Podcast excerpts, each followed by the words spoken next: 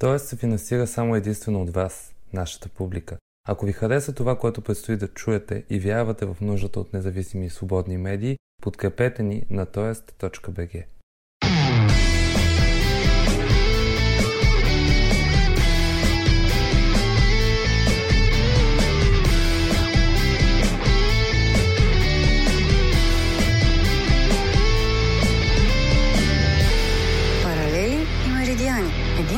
на Тоест. Ние отслабваме нашето величие, когато бъркаме нашия патриотизъм с племенните връжди, които сеят обида, омраза и насилие по всяка точка на земното кълбо. Отслабваме го, когато се крием зад стени, вместо да ги събаряме. Когато се съмняваме в силата на нашите идеали, вместо да им се доведим. Защото те винаги са били великата сила за промяна.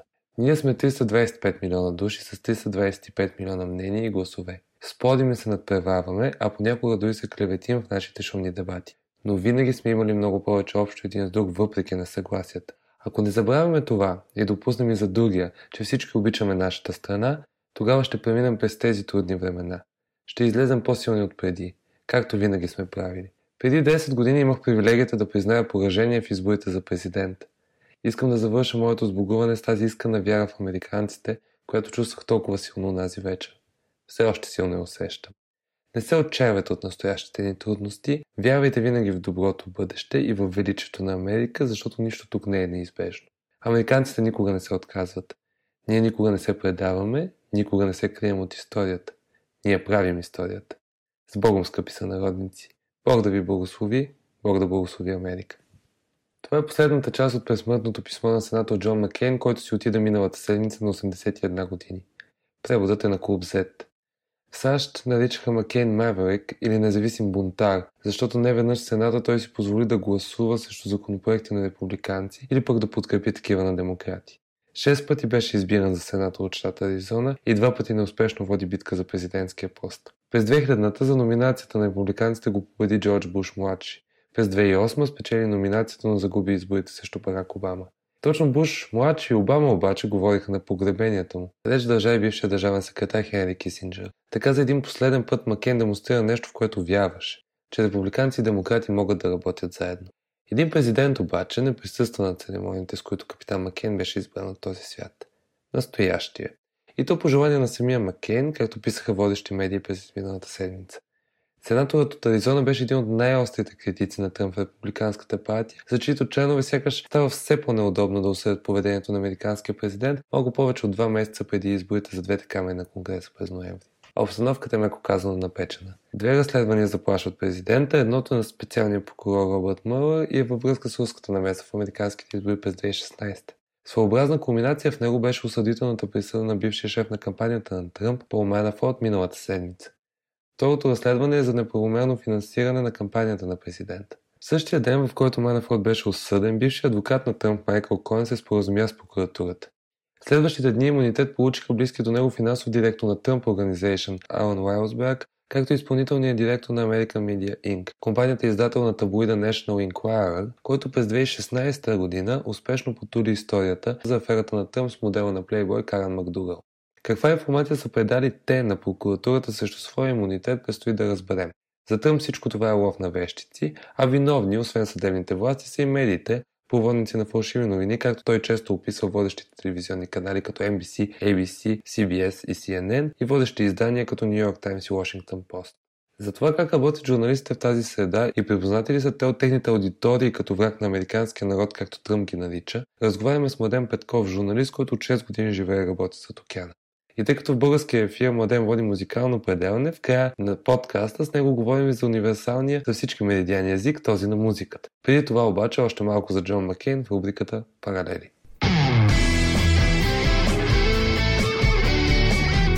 Паралели 2 септември 1945 година. Хошимин обявява независимостта на Демократична република Виетнам от Франция, отделяйки територията на страната от колонията Френски Индокитай. Последвалата война с Франция води до обособяването на две държави – Северен и Южен Виетнам. Границите са определени спрямо Женевските споразумения от 54-та. Но след като насрочените за две години по-късно избори, целящи да обединят отново страната, се провалят, избухва Виетнамската война. Продължи от 20 години, военният конфликт се превръща в еманация на студената война и води до милиони жертви, след които и множество цивилни, както и до масови разрушения. Войната става една от най-спорните и поляризиращи теми в американското общество. Над половин милион американски войници участват в нея, десетки хиляди губят живота си, а стотици хиляди са ранени. Един от тях е военноморския пилот Джон Маккейн.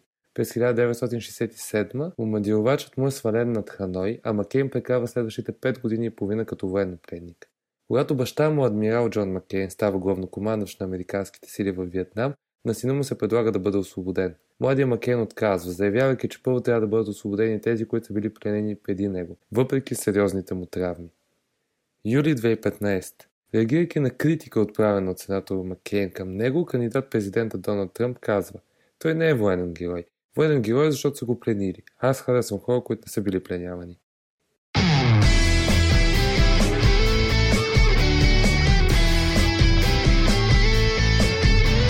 Преди малко повече от седмица адвоката на президента Тръмп и бивш кмет на Нью Йорк Руди Джулиани използва едно изречение много особено, че истината не е истина, а всъщност стъпването на длъжност на тази администрация беше белязано от а, едно словосъчетание, което съветничката на президента Керен Конвей употреби в ефира за альтернативни факти.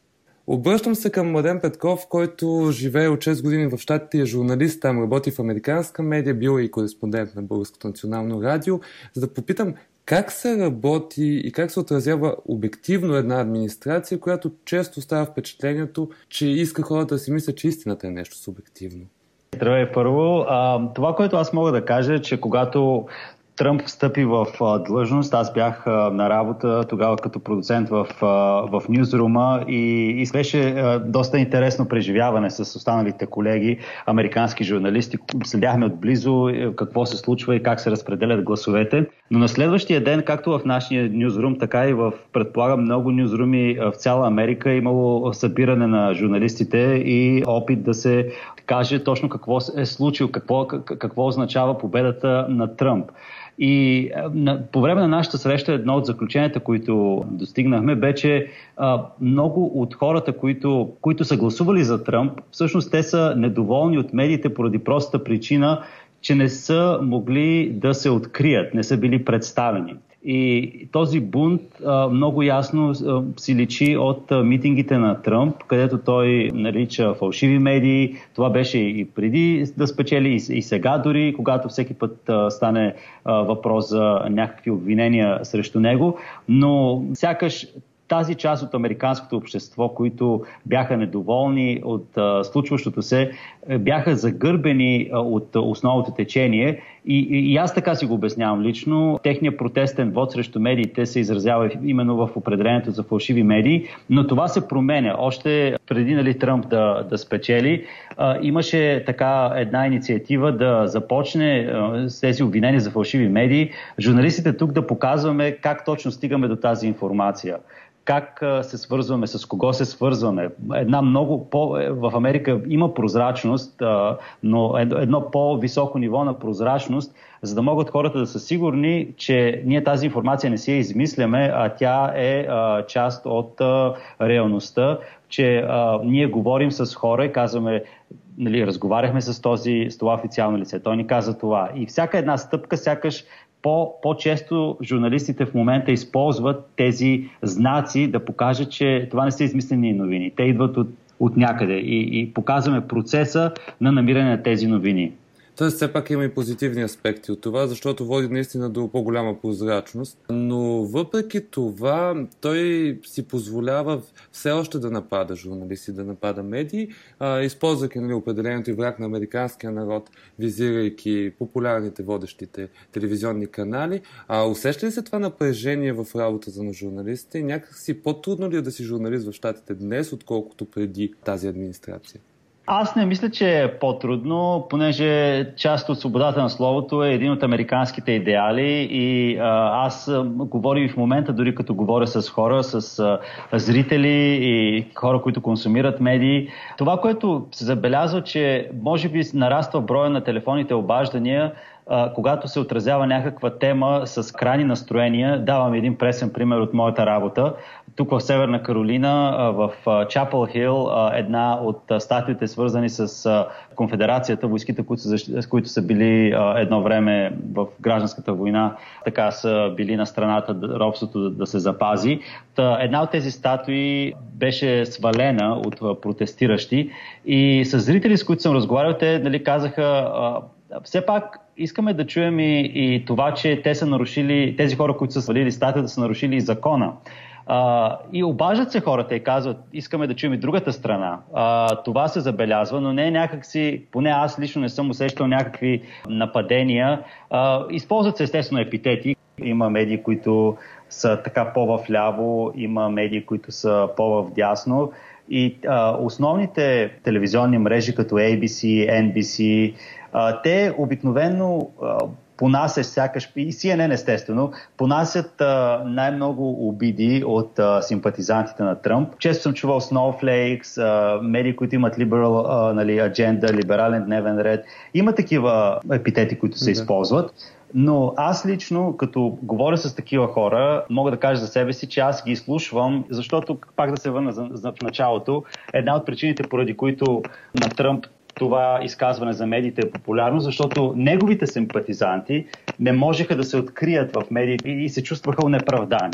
Америка безспорно е държава, в която свободата на словото е на пиедестал и това води до Съществуването на доди такива малки маргинални медии, които разпространяват съвсем свободно и много конспиративни теории. Това по време на кампанията много ясно си пролича.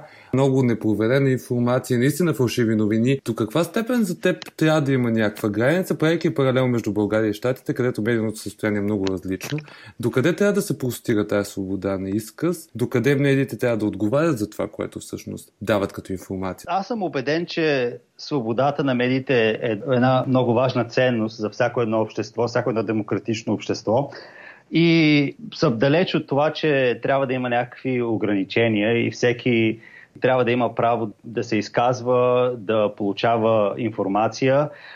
Аз така си мисля, че проблема по-скоро, и то не знам дали това е проблем или просто начин на консумиране на медии, как хората вярват прекалено, вярват на неща, които не точно са новини. И аз наскоро попаднах на, на едно проучване, според което в Америка има голям достъп до интернет, но много хора не могат да направят разлика между платено съдържание в интернет и новинарско съдържание. Още един пример ще дам. С зрител разговарях, който казва, обажда се телевизията и казва, има някакъв пая, който може да убие хората и във Фейсбук гледам, а, абсолютно нали, хората споделят тук в Северна Каролина а, колко е опасно това, свързахте ли се с властите. На мен лично ми отне 3 минути да разбера, че това не е истина. Но стотици хора може би са го споделили това в своя Фейсбук и, и 60 човека от тези истина хора са повярвали сигурно, че това е истина спомена истина. Една друга истина се търси в момента и се търси от прокуратурата на САЩ всъщност и тя е свързана с финансирането на кампанията на Доналд Тръмп. Бившият му адвокат Майкъл Коен се споразумя с прокуратурата и признавайки, че има едни немалки суми пари, които са изплащани на, знаем, за две жени, за да премълчат за аферите си с него. Ще се разкрие ли тази истина напълно? Всички тези въпросителни, свързани и с руската намеса, която се разследва вече от Робът Мора над година, и свързана с тези пари, които са изплащани, за да се запазват и прикриват някои неща, и как би повлияло това на предстоящите много важни избори през ноември месец? Какъв е твоя прочит? Това, което се случи с разкритията, този политически взрив, бе по-скоро начало на интригуващ роман. Аз тогава също бях в Ньюзрума и, и това се случва малко преди новинарски емисии в много телевизии. И хората се готвиха за едни новини, те се случиха други новини, после, докато писаха едната новина, се появи трета и така. И, и беше наистина голям, голям момент в, в американската история. Тази вълна от престъпления и корупция, която бе описана, наистина по някакъв начин може да, да повлияе на избирателите, но все пак да се замислим за избирателите, които поддържат Тръмп и тези, които не го харесват. Въпросът е дали това, което се случи, ще накара тези, които не го харесват, да, да го намразят повече и тези, които са големи а, симпатизанти, дали за, това, за тях е някакъв проблем. Защото много неща са се случвали, които сме възприемали като крайни, но избирателите на Тръмп продължават да стоят с него и как това ще въздейства върху Тръмп тези разкрития, как ще отговори Конгреса, каква ще е реакцията на гласоподавателите, това предстои да разберем. Но а, важен момент е, че веднага след тези разкрития Тръмп имаше а, един митинг, беше в, на един митинг, където една от неговите тези бе, че той е нужен на републиканската партия, за да републиканците, за да задържат някакъв контрол на Капитолия. Той казва, че няма никаква връзка между него и Русия, неговата кампания и Русия при спечелването на изборите. Пак а, се използват тези фалшиви новини. Тези обвинения са доста сериозни, а, още повече, че предстоят допълнителни процеси. Не се знае дали Коен може да изнесе някаква информация, свързана с разследването за, за Русия, но определено това може да окаже голямо влияние на, на бъдещето на Тръмп в Белия дом. И не случайно започнаха да се, да се правят паралели с Уотергейт и там какво е знаел Никсън за случилото се. И аз си мисля, че сега основното ще бъде да се нали, пари, някакви пари са платени, дали тези пари са били платени с намерението да се повлияе на изборите. Защото знаем, Тръмп каза, че ги е платил от а, личните си средства. Въпрос е с какво намерение са платени тези пари. Ако наистина са платени с намерението да се повлияе на изборите, това, това е голям проблем. Благодаря ти за тази коментар. Си говорим за нещо далеч по-приятно. Това е музика в рубриката Меридиани. Меридиани. В рубриката Меридиани говорим с Младен Петков, който живее в Штатите, журналист е там, но междувременно води едно предаване, едно музикално предаване, което се казва Music Point и се излъчва по радио София и радио Бургас. Обръщам се към теб да те попитам. Всяка епоха, чрез музиката говори много за себе си, чрез музиката може да разбереш много за всяко време и за обществото. Какво ни разказва музиката днес, музиката в Штатите в Великобритания, с която ти се занимаваш така активно? Аз много обичам музика още от, от едно време и аз така започнах в, да работя в радио с музикално предаване преди доста време. В момента забелязвам това, което много ми харесва е как артистите прескачат границите на, на, на стиловете. Има една от песните на тази година на Z и Меран Морис е микс между кънтри изпълнителка Меран Морис и Z, който е диджей. Представете си само преди 10 години как хората са гледали на подобна комбинация. Сега обаче това е в, в, в класациите. Друг важен момент, който мога да кажа е, че в Великобритания има голям скок на британското R&B кое, британските R&B изпълнители доскоро имитираха американските, но, но те откриха свой начин да създават музика. В това число в R&B музиката те включват много елементи от Африка, от Нигерия, силната нигерийска общност там, обогатява изцяло пейзажа на, на Великобритания и е любима музика на младите. Естествено, няма как да не споменем и влиянието на, на не влиянието, по-скоро състоянието на музиката в бурни политически времена. И аз мога да кажа, че в, в Америка моят любим разказвач на социални теми е Кендрик Ламар, който разказва за онези моменти, в които чернокожите срещат проблеми на улицата, за стрелбите, които са срещу невъоръжени чернокожи в Америка. И, и това също е така ключов момент в музиката, как социалния разказ влиза в песните и все повече хора се запознават. Феновете често обичат да погребат някои жанове, т.е. милейки за едно старо време, когато тези жанове са били в пика си, да говорят, че вече рок музиката е загинала, пънка е загинала, дори класическата музика, че е загинала. Това е така ли или просто те намират нови и различни начини да бъдат актуални? Не мисля, че може да се погребат стилове, защото в R&B музиката сега има използване на фънк елементи, което също е стил, който е в миналото. Дори рап музиката доскоро се създаваше от хора, които ходиха по магазини за плочи и слушаха плочи с стари песни и взимаха семпли от, от там. И, и факта, че има такова смесване на жанрове между кънтри и денс, И няма как да не споменем Авичи с Wake Me Up, една песен, която аз в Америка като чух по рок станция Денс песен и това е голям, голямо, голямо постижение, но факта, че си позволяват повече да експериментират, означава, че се, в момента могат да се създадат а, смесици между жанрове, които преди не, не сме си помислили да, да смесим, да чуем смесени. И за мен няма как да, нещо да, да загине. Хората винаги ще се връщат до, към старата музика, за да видят как, са, как, как се е създавала тогава и, и да използват моменти, които, които са важни в историята на човечеството, музикални моменти. Наскоро ни напусна Арета Франклин. А, въпросът ми е, виждаш ли каква е твоята прогноза за нейните наследници? То няма предвид наследниците в сол и R&B жанровете, а имам предвид наследниците от гледна точка на музиканти, които действително ще остават своя отпечатък и ще революционират целият начин, по който възприемаме музика, така както тя го направи. За Рита Франклин и за други такива, а, така това, което ми прави впечатление е тяхното постоянство. Колко десетилетия? Защото не, не е трудно сега да пробиеш с толкова много различни платформи, SoundCloud, YouTube. Въпросът е да, да се задържиш десетилетия на, наред на музикалната сцена, но трудно е така да... Аз лично не мога да сравнявам. Този е нов... Това е новата Рета Франклин. Няма как да, да кажа, че някой е новата няма да има друг като нея. Добре, накрая да поканим слушателите. Music Point се излъчва по Радио София и Радио Бургас. Music Point се излъчва по Радио София а, всеки петък от 8 вечерта и събота от 1 следобед и по Радио Бургас в а, неделя от 5 следобед. И докато в САЩ изпратиха един бунтар в политиката, България се сбогува с един бунтар в музиката. Ивайло Кречовски ни напусна на 57 години.